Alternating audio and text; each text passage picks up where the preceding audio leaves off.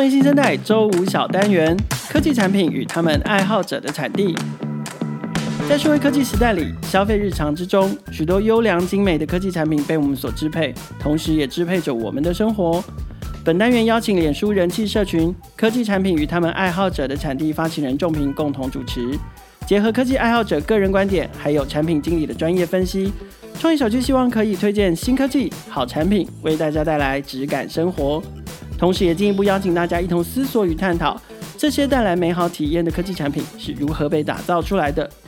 耳朵借我，准备一起进入科技产品与他们爱好者的产地。各位听众，大家好，欢迎收听创业新生代科技产品与他们爱好者的产地。我是主持人仲平。大家好，我是创业小聚的凯尔。目前我们除了 Podcast 节目以外，我们在脸书还有经营一个同名社团——科技产品与他们爱好者的产地。我们会在里面分享跟讨论国内外各式各样的科技产品。如果你对于科技产品很感兴趣，或是想认识各式各样的科技爱好者，那就赶快到 Facebook 加入社团吧。哎，凯尔，你最近在家就是真的窝房很久了，你都吃些什么啊？因为像我自己就是都回到家了嘛，原本在台北就只能就是叫外送，但回到家之后就开始尝试自己下厨。对，你自己在家会自己煮东西吗？那你会不会用到什么科技产品去帮助你下厨或者订一些餐点这样？我觉得 work from home 这件事情对我来讲造成最大的职业伤害，就是原本已经排得够紧密的行程，现在排得更紧密了。因为你少了很多需要移动、通勤，在会议室之间切换，或者是开会地点之间切换的这个必须了，所以行程。被排得更紧，所以对我来说，其实没有太多的时间可以在家工作的时候可以下厨，所以我都非常的依赖吴博义先生或者是 富胖达先生，对，富胖达先生这样子。可是当然这是日常啦，就是我觉得叫外送这是一个很方便的方式，我甚至连上超市。买泡面啊，买冷冻食品啊，这些全部都是依赖他们的外送服务。可是这个是平常饮食啦。嗯、那如果说今天实在工作压力太大，我很想要在晚餐的时候吃好一点，或者是吃一些特别的食物的话，我可能就会选择像方闹啊、iChef 啊、Inline 啊，嗯、然后对，嗯、然后像卡个位啊，他们其实都有一些跟特别的店家合作。那那些店家提供的菜都是名菜，然后也是比较丰盛的享受。如果今天真的工作压力比较大、比较累，或者是我想吃个甜点啊，我也可以从 Line Taxi 上面选这个排队名店的甜点来当做自己一天工作的慰藉。所以这大概是我 Work from Home 能让我赖以为生到现在的重要的几个科技产品。嗯哼，我觉得也是，可能是疫情所趋吧。就是以前在台北那些名店，就是你一定要到现场才体验到的一些美食，或是比较特色的料理，现在能透过外送去在家享用，应该也是一个蛮特殊的体验了。对，因为我回来，我可能很难得可以下厨，所以一方面我现在在尝试透过下厨去区隔我工作跟生活的一个，有点像仪式感吧。我自己觉得还蛮有效的。对，但最近的确比较忙，也下厨的时间变少，但。我自己觉得，像大家应该比较熟悉的就是爱料理嘛。我觉得真的非常仰赖这个 app，原因是因为我也不是那么常下厨的人，所以当你要思考说同样食材可以变出什么样新花样的时候，你就会很苦恼。对，然后我有时候现在变得习惯上是会滑爱料理，胜过滑 Facebook，因为你就去思考说你现在冰箱有的食材可以变出什么样新的花样，让你可能每天在。煮的东西可以有一些新的花样，对。那我自己一些灵感的来源，除了爱料理以外，我觉得 YouTube channel 其实也是一个很不错的管道。像凯文之前呃问我说那个炒饭 之类的要怎么进行，我其实也是到那个什么詹姆士的哦，你也是看詹姆士那个吗？对对对对，他、哦、他有教一些就是还不错简易的料理方式，我觉得是还蛮不错的。你可以在我们等下可以回去再聊聊看，说有哪些菜色是可以分享。有有有，名厨师詹姆士他在那个 YouTube 上面教大家做炒饭啊，我觉得都超级厉害的。可是我到目前为止可能天分不够，都没有成功过这样子。好，可是呢，不管听众朋友是像我一样叫外送，还是跟仲平一样很有天分、很有下厨的天分，我觉得大家应该都免不了会制造出一个副产品。嗯、这个副产品叫做厨余。真的？对，我不知道听众朋友都怎么处理厨余呢？是直接打包丢垃圾桶，还是你会特别把它倒进专属的厨余桶里面，干湿分离之后再处理？甚至大家是不是很邪恶的，可能都是直接倒进厨房的排水管？我曾经听我的同事说过一个处理方式，我觉得还算 OK，就是他其实会把他们自己家的厨余，趁他还没有太可怕的时候，对，就先把它包进密封袋，然后甚至可能放两层的密封袋，然后冰到冰箱的冷冻库，然后等到要丢的时候再一起把它丢掉，这样。可是我自己一直有一点难克服那个，就是把食物跟厨余冰在一起的那种。嗯嗯，挨给我感，这个心心理上的那个哎呦感，对对对，心理上的哎呦感好像是没有办法克服的，嗯、所以我们今天这一集的节目就要来聊一聊解决厨余问题有关的产品。我们今天很高兴能够邀请到 Rindong。冷冻厨余桶的开发团队的两位成员哦，分别是添加跟俊来跟我们聊一聊他们要如何能够做出无痛融入生活，同时又能够兼顾守护环境的厨余回收方式，来解决大概有将近百分之八十的台湾人都会感到困扰的厨余问题。我们先请添加跟俊跟听众朋友打个招呼，并且简单一的介绍一下你们自己，好不好？好，嗨，大家好，我是泽泽，Rindo 的发起人。然后我叫天加，那我的 background 在大学的时候是机械设计，工作了几年后出国念书，意外接触了产品设计这件事，然后也因此走上了创业这条不归路。这样，OK，大家好，我是 Jing，那也是 JALAB 团队的成员。那我们还有一位那个成员叫威浩。那我的背景其实之前在大学的时候是工业设计的部分。之前跟天是在那个上一份工作认识，所以也加入这个团队来一起执行这个专案。OK，所以其实你们都是在工作领域或专业领域相互认识之后，然后一起加进来 JALAB 这个团队，就是 Ringdon 的这个开发团队的名字哦。那刚刚其实俊也有聊到，就是你们还有另外一位开发者，所以可不可以？先跟听众朋友介绍一下你们团队的成员跟彼此的分工角色。我的部分是主要还是着重在工程的验证比较多，然后还有一些前期的那个使用者的情境资料收集，这样就比如说他们真的在乎什么事情啊，然后什么东西是他们的痛点，然后去收集问卷访谈，然后再分析这些资料。这样，俊跟那个威浩他们主要是负责那个产品的外形。因为我会跟他们讨论说这个外形要怎么做比较好，那他们也会给很多意见，然后也会负责做一些产品上的设计这样。然后在现在这个阶段，就是上线的部分有很多，比如说上线的一些很多细节啊，或者是影片的拍摄，那这个俊他很有经验，所以他负责这部分很多。然后另外就是上线有很多，比如说二 D 视觉的文案的部分啊，嗯、然后这个部分就会让那个威浩负责比较多这样。OK，所以。基本上就是三个人包办所有的事情。对，现在有点能力吃紧，我们有打算要再害了其他的专业人才来加入这样。OK，但没办法，就是创业维艰，一刚开始是三个人，然后把所有的事情全部都做起来。这所有的事情可能包含了命名，帮产品取名字。那呃，我想呃，听众朋友。不管是听到现在，或者是看我们节目简介，应该大概也都猜得出来，就是 Ring Dong 这个产品的名字。顾名思义，其实是取自于冷冻的台语发音，就是 Lingdong。这个名字是谁想的？然后另外一个角度来看这个命名，就是说，我想从命名探讨一下你们的市场，就取一个这么在地的品牌名字，那它代表的是你们想要锁定的市场是非常在地的吗？还是你们怎么看？处理厨余问题的这个市场，Rinno 这个名字其实是我取的，然后其实一开始在上面没有太多的心思的，反正就是像你刚刚讲的，哦，冷冻、冷冻，所以 Rinno。不过你在提到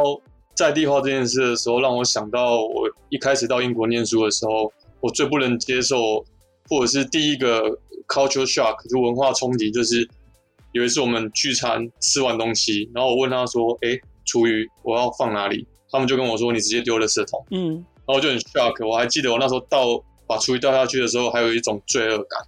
可是很奇怪的是，我在台湾是非常痛恨厨余的，因为我要倒厨余，就是基本上都是我在倒。然后我我有一些味道跟触觉上的洁癖，所以我对厨余的恐惧感是很强烈的。可是当到外国不用回收厨余的时候，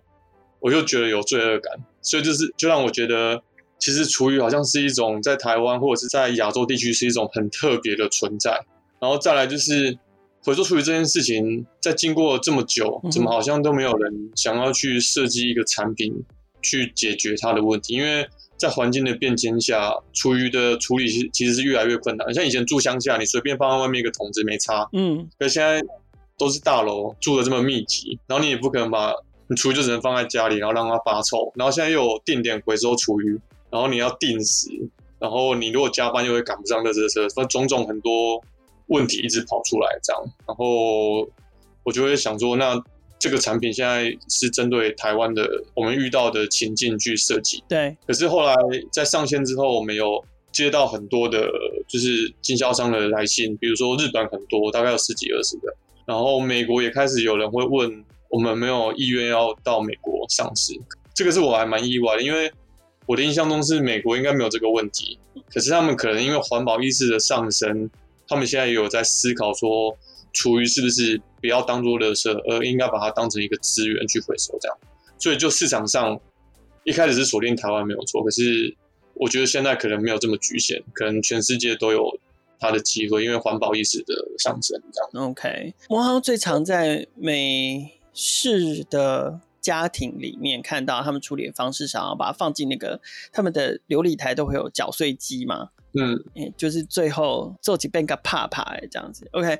我我可以补充回答哦。我以前也是这样想，可是后来我我跟外国人聊了之后，然后有有几个外国人就说：“哎、欸，这个东西他很需要。”然后我就觉得很奇怪，我就问他说：“你们不是都打碎冲下水道吗？你干嘛要这个东西？”然后他就跟我说：“其实打碎冲下水道这个东西是有法律规范的，除非你住独栋，嗯哼，或者是可能三四层楼的公寓，这种可能可以。可是你如果住大楼，它还是不允许你这么做，因为你可能一堵是整条管线都堵住，会影响到其他全部的人。了解，所以并不这么普遍。就是你刚刚提到的，所以那个就是电视上演的这样子。由此可见，厨余问题，你看，我觉得在刚刚添加的描述里面啊，厨余问题这件事情，它就是掺杂着一种复杂的情节，就是我们很讨厌它，可是呢，我们又可能因为生活习惯。文化背景的关系，我们又始终认为应该要好好的处理它，所以我觉得它是一个复杂的问题哦。我想要知道你们怎么拆解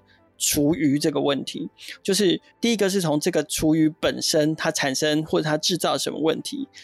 跟使用者要处理它的时候会碰到什么问题，你们想要解决哪一些问题？我们在看厨余这个问题的时候啊，其实我们想象的。不是说把厨余处理掉、解决掉，让它消失就没事。我们其实比较像是把它当成一个流程或者是一个行为，在想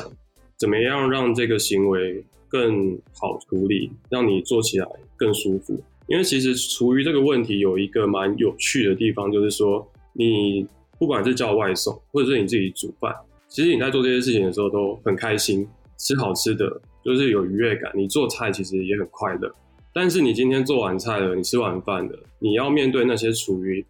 你就觉得啊很烦。为什么会有这个东西？是不是我产出的吧？为什么会在这边？然后我又要每天想办法挤出时间把它处理掉，不然它就会马上变臭。嗯哼。那我也不想要就是堆很久，因为可能就是有些人会放在冷冻库，跟新鲜的食物放在一起。虽然说。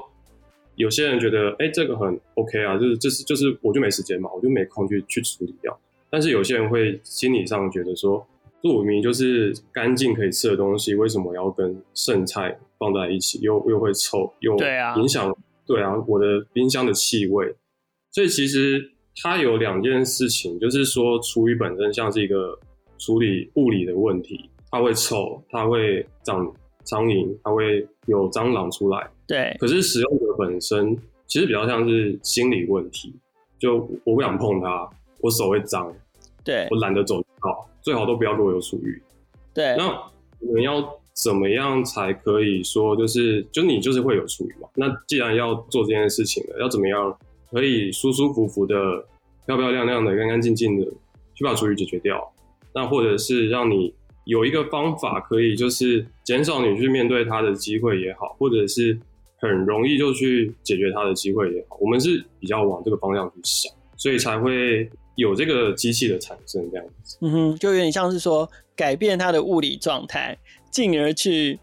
进而去改善，改善心理是。对对对对，既然它都产生，那就让它好好的好看一点，或者是舒服一点的在那边。其实刚刚俊讲的那些特点，我从我房后，就是虽然以前我也是有在下厨啦，但是毕竟可能频率就没有那么高。但因为最近我房后那个下厨频率，可能三餐我都是自己煮。然后俊刚刚提到的那几个点，我觉得我心里听的真的是非常有感。原因是因为其实很大部分它会影响到，就是前几次你可能是觉得新鲜，那你可能在厨余厨余上可能负担就不会那么大。但是久而久之，你发现有味道或是有脏污的产生的时候，你下一次下厨的时候，我觉得那个心理上的不管是压力或是考疑虑，其实就会有。比如说我可能就会懒得煮果皮类的。的的食材，或是需要削皮，或需要会容易会有厨余的，我觉得这的确会蛮大影响我下厨跟就是一些意愿这样。那我自己呃，其实有再去看 Rindong 的泽泽的一些的介绍页面这样。坦白说，我真的那时候真的很想买，对，然后因为有一些特点，真的的确很打中我这段时间的一些。在厨余厨余上的一些痛点，那我也想要再请君跟添加跟我们分享一下，就是说 Rindong 现在有哪些你们想要强调的重点，然后这些重点又是可能可以再解决什么样的问题，可以跟我们分享一下。Rindong 它其实名称叫做冷冻厨余桶，那它其实就是从、嗯、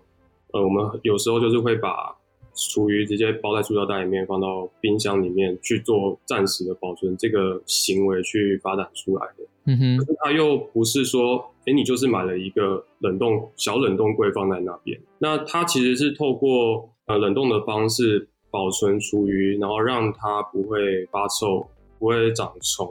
然后我们在这个厨余桶里面，它其实有设计了一个蛮特别的的内桶。那其实就是说，我我们刚刚我刚刚有提到，你终究还是得倒厨余的，你何不干干净净的可以去倒它？那我们在这个内桶里面。有做了一个小设计，就是说，其实当厨余结冰之后，透过一个按压的装置，那它可以让它跟桶子直接分离，就只要按压它，然后倾倒，它就可以倒出来。所以其实整个倒厨余的过程会被简化成，你完全不会碰到果皮，不会碰到会臭的肉类的残渣。然后当你倒完它之后，你就是想象成，你就是装了一个桶子，倒完冰块，里面其实根本不太会有油脂或者是污垢的残留。那透过简单的清洗之后，你又可以再放回去再使用。透过这个方式，你等于就是不用像以前一样，可能今天不倒厨余，明天就很痛苦。你可以过个一个礼拜，累积到一个程度了，你再拿去挑好垃圾车的时间，然后再拿去直接回收。就可以解决厨余的问题。嗯哼，了解。所以就我自己的经验来说，我过往的那些疑虑，可能都透过冷冻这种物理状态的改变而解决了蛮大程度的。譬如说，我以前就是会觉得，通常厨余啦，我自己的经验就是会湿，然后会很容易发酵，然后通常就是如果我要放在小塑胶袋，它就是闷嘛，然后闷了之后就容易臭，然后就有容易有虫。以我的经验来说，就是不一定那么频繁的可以倒，有时候是可能懒惰也好，或者是说垃圾车的时间可能不一定那么好掌握，对，所以可能本身这些厨余的状态被改变之后，原本那些心理上的压力或者是说一些疑虑，可能就会慢慢减少一下，说我下一次下厨处理厨余的一些疑虑这样子。讲到刚刚厨余的那个处理的问题，我不知道你们会不会常常好奇一件事，厨余是一个。很奇怪的物体形态，哎，就是你们会不会有一种感觉，就是不管它包了几次、几层垃圾袋、几层塑胶袋，它的汤汁一定还是会漏出来。对。然后不管你把它包多紧，什么绑多紧，它一定还是会长虫。就是真的这件事情，我觉得是。宇宙间非常特殊的谜团，为什么厨余它就是有办法这个样子？为什么它就是会渗漏？不管怎么包，它就是会从小袋子漏到大袋子，再从大袋子把整个垃圾桶弄脏，我永远无法理解这样的事情哎。欸、我也有想过这件事，因为通常厨余就可能一小包，可能用塑胶袋包住。但是我的想象中是应该它里面没有生物的，它就顶多就是果皮或是一些厨余嘛。但是从里面就是 会出现一些生物，我也是觉得这件事情蛮奇特的。对啊，然后我处理的方式通常都是一层包一层，但我觉得相对也不是那么环保啊，就是可能要再另外包一个比较完整的塑胶袋，让它原本可能。有时候我觉得也不一定有泄，就是外漏，但是就是你在观感上那个触感上，你会觉得说你好像就是隔着一个薄膜，然后你就会很亲近的就触碰到它。那你在倒的过程中，其实就会有一些心理上的疙瘩啦。对，所以我的确刚刚凯尔讲那个情景，我自己在过去的经验也有。嗯，不过我因为因为这个主题，我有再去研究了其他的厨余机，然后。其实过往其实是没有特别去研究啦，但虽然我觉得那是一个很大的痛点，但是就觉得说哦，这就是一个应该的。我想要去询问一下，是说相比其他市面上的厨余机，Rindon 跟这些其他产品的差异会是什么？比如说。呃，我记得其他还有什么干燥啊，或是搅碎的一些方式，或是像刚刚凯尔提到美美式的一些处理方式。那 Rindon 的部分跟这些竞品上的差异大概会是什么？像其实最基本的做法，像台湾我们调查，那百分之三十以上，百分之三十 percent 以上的人，其实三十到四十 percent 的人，他们已经都把它冰在冰箱了。所以其实冰在冰箱是最好的做法，我觉得。嗯。可是冰在冰箱就是你。会有一些执行上的困难嘛，比如说你的冰箱的空间，空间，嗯哼，然后再来就是你会不会冰到忘记，然后你有没有心理上的疑虑，然后你的家人你可以接受，那你家人可不可以接受？然后再来就是你冷冻之后，你要怎么把塑胶袋跟那个冷冻物分开？因为你如果用塑胶袋，它可能会结合，嗯哼，那有些人会直接把它当垃圾丢掉，可是这又非常不环保，它会产生带药性，然后也会损害焚化炉，所以。冰袋冰箱是个选择，可是它其实也有很多障碍，执行上的困难。这样，有些人会说，那你这个机器它比冰箱耗电，对，它的确比冰箱耗电，可是它就是可以解决刚刚前面提到的那些问题，就是变成说你你要两者取其轻嘛，看哪个对你比较有帮助，你就选择那个产品。嗯、那如果跟干燥机比的话，Rindon 的平均耗电量是一百二十瓦，那它一天大概运转八个小时。那传统的烘干机。我看他们的注解都是四百瓦、五百瓦或八百瓦，然后他们会说，我运转时间大概二到八个小时，然后他们用两个小时去算它的耗电量，所以其实它在使用上多耗电这件事，可能你都是要回到家里实测才知道。那我们自己抓是相对比较省电，那至于它是不是绝对省电这件事，我们可能之后要去实际上买他们的产品回来测才知道。这样，嗯哼，还有。因为这个东西，我有跟一些朋友，像我之前提到，我有做很多访谈嘛。那有些人就会跟我说：“哎，我老婆之前冷冻那个东西，厨余都要冰冰箱，然后我完全不能接受，然后我们吵了一架，然后结果她要去买冷冻柜，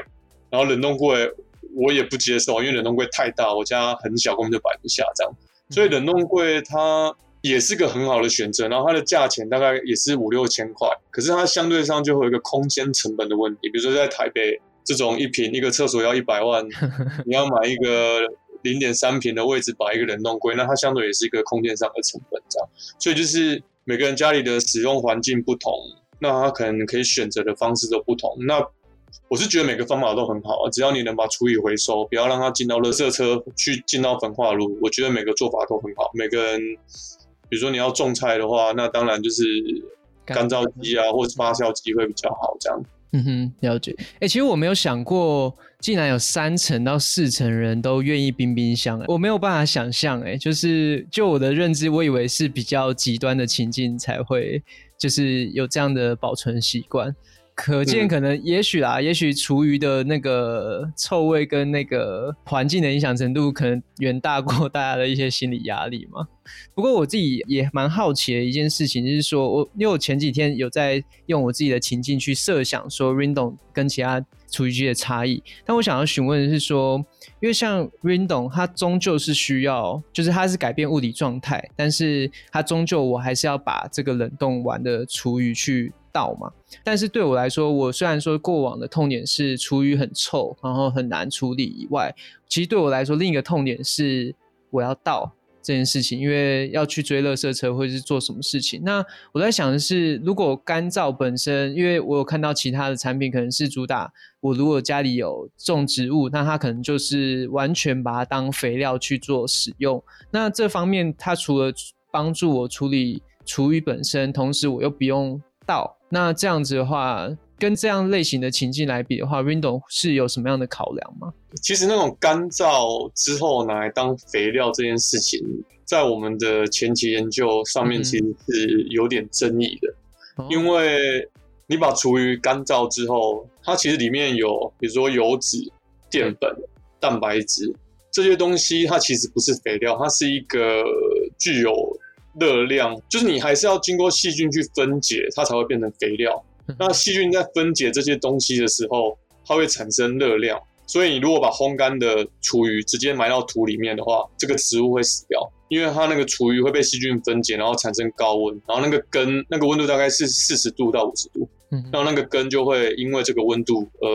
枯死这样。然后再来就是厨余里面的盐分，其实它也不适合拿来放到盆栽里。你如果是种田，可能还好，因为那个大雨冲刷的话，嗯、那个盐分可能可以稀释。可是如果是盆栽的话，就是影响会比较大。所以还是要另外做堆肥的处理。对，所以那个有，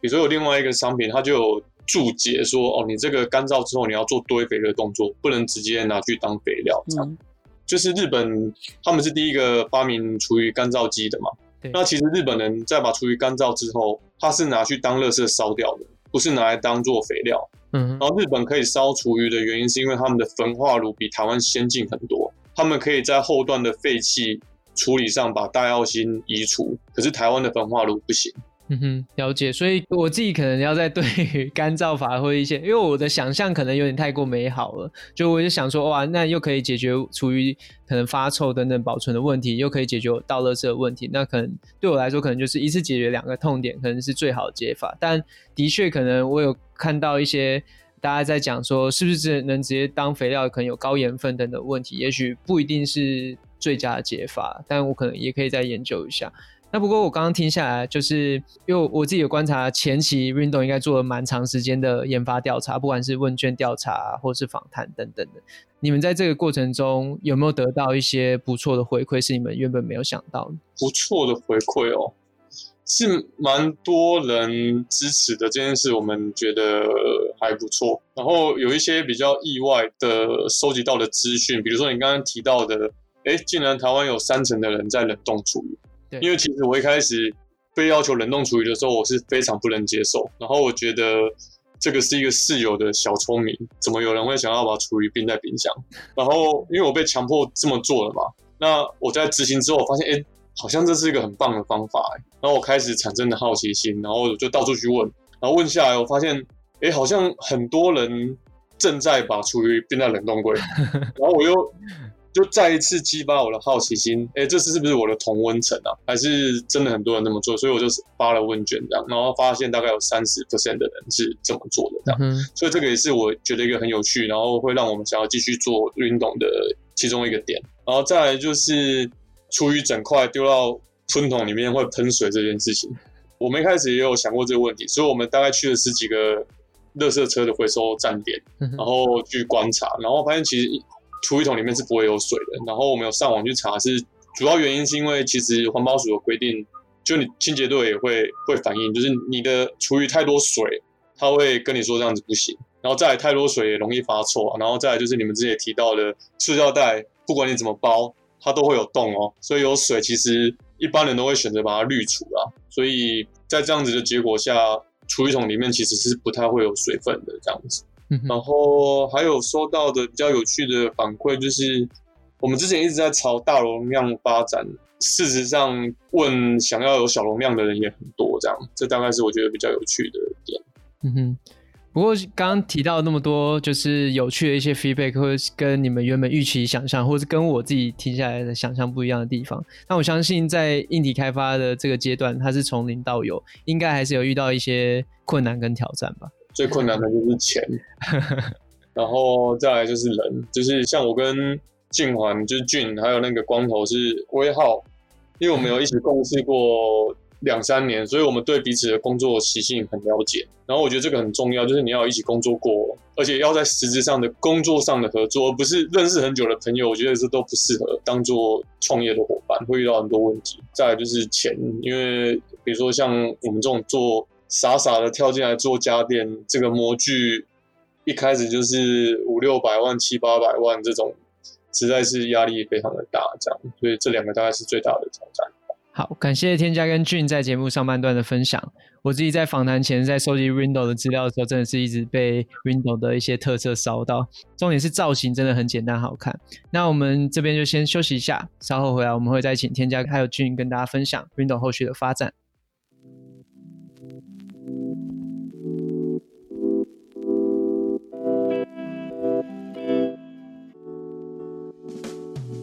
你也有厨余回收的困扰吗？Rindon 冷冻厨余桶不发臭、不长虫、零耗材，最简单好用的冷冻厨余桶，采用低温冷冻锁住厨余臭味。透过专利设计的手提内桶，只要轻松按压，就可以一个动作倒出厨余。现在起无痛解决你的厨余困扰，立刻在 Google 搜寻冷冻厨余桶，就可以找到泽泽的 Rindon 页面。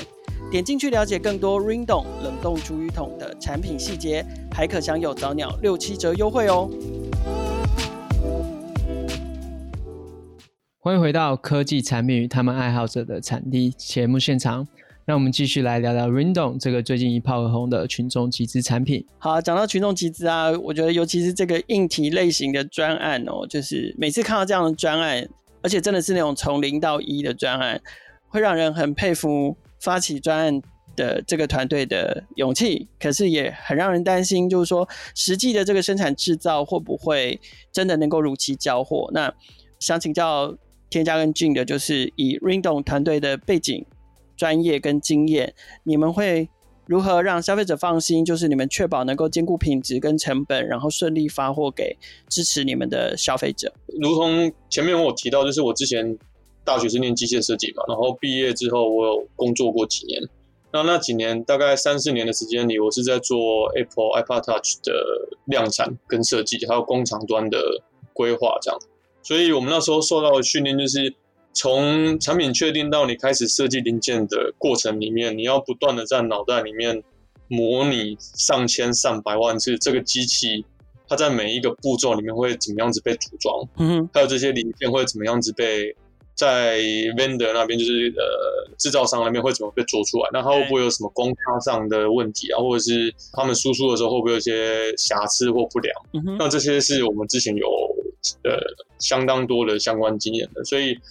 在 Rindon 上面，我们也是一直在执行这件事情上。我们并不是只有着重在哦，它要有什么功能跟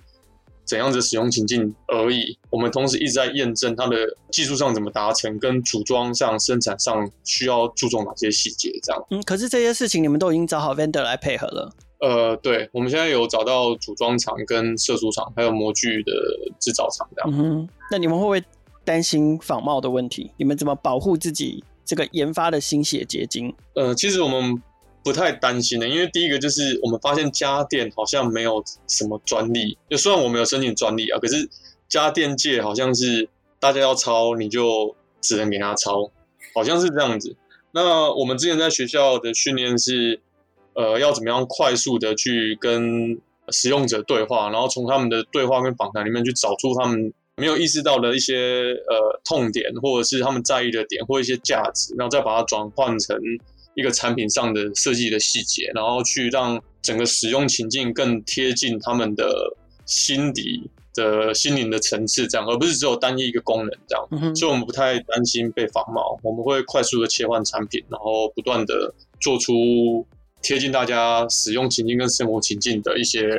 下一个东西，这样。嗯哼。那添加，你刚刚有提到，就是说以群众集资来说，你们是从零到有嘛，到量产之后出货。那我好奇问一下，就是那 Rindon 后续的短中长期规划是什么？短期我自己可以想象，可能就是先需要把群众集资这个计划完整的走完，然后交货给这些赞助者，然后提供良好的售后服务嘛。那嗯，中长期呢，你们有没有在计划什么样的规划，或者是说，其实你们有开始在进行像刚刚提到一些可能小尺寸的开发等等的？呃，我们现在已经有，就是虽然还在台湾募资的阶段，可是已经有收到很多，比如说日本或美国的一些那个群众募资的的邀请函这样，嗯、然后希望我们可以到他们国家去上市。那这中期可能会是先规划这样子的步调，就是下一步要做的事。那长期就如同前面提到的资金问题，所以我们也有考虑跟台湾的一些在地的工厂，他们就是一直在帮别人代工，可是他们没有自己的品牌。那我们有考虑就是结合我们双方的优势，然后去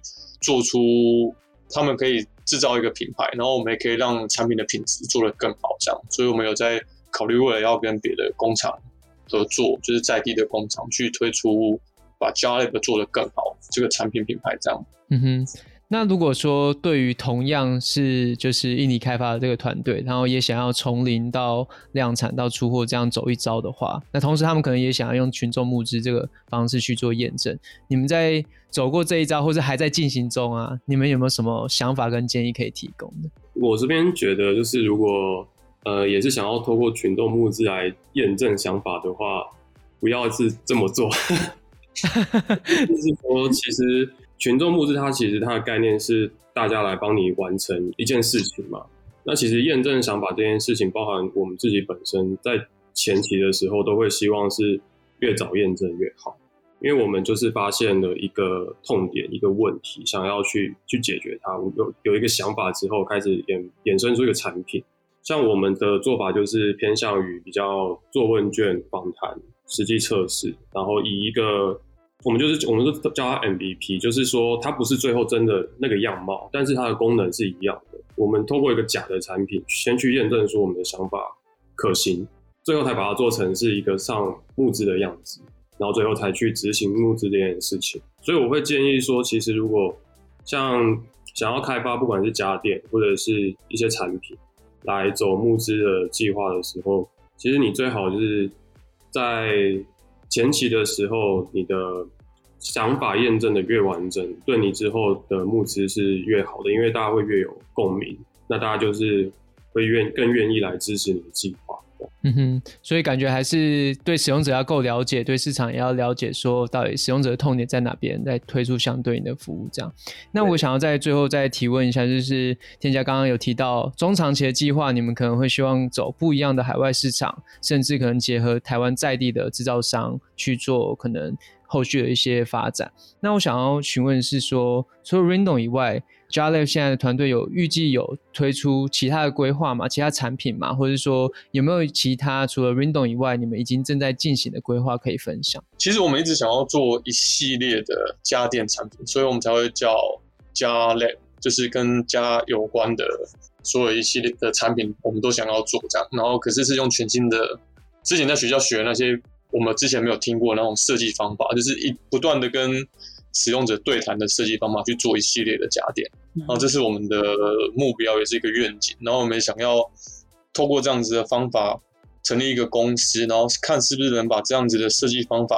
渐渐的去影响一些其他台湾的传统产业，就是家电产业，而不是在哦，我觉得这个东西很棒，我觉得这东西大家一定都喜欢，然后直接就是做出来，然后去卖，可是会却会发现说哦，其实它的特点很单调，或者是没有完全的。Touch 到相对应的使用情境的人的那种心灵的细节的触动，这样，那这是我们的一个愿景。再来就是其他产品，我们有在想，这样最简单的就是不同尺寸嘛。然后再来，我们有在想说，还有一个跟冷冻相关的产品，我们也会，因为这是一个技术的延续嘛，就不需要再去花，比如说一两年时间去做不同的技术验证。那跟冷冻相关的产品也是我们之后会想要着手进行的，比如说冰淇淋机啊，或者是露营用的冰箱啊等等的这种类似产品。感谢添加跟俊今天在节目中的分享，很期待之后呃佳代可以推出各式各样有趣而且兼具质感跟品质的家电产品。那如果你和我一样有遇到棘手的厨余问题，不妨现在就到泽泽平台上了解 Rindong 冷冻厨余桶吧。创业新生代每周都会固定更新，除了采访科技还有商业模式创新的创业家故事之外，我们的议题也扩及创业成长、数位科技的产品和服务，值得大家支持的群众集资计划，以及改变影响未来社会发展的社会创新企业。创业小聚的朋友，除了可以在 s o n 上面听见每一个创业新生代的故事，也可以在 First Story、KKBox、Apple Podcasts、Google Podcasts 还有 Spotify 上面听见。欢迎大家随选收听、订阅、分享、留言、评价，和我们一起共同关注创业新生代。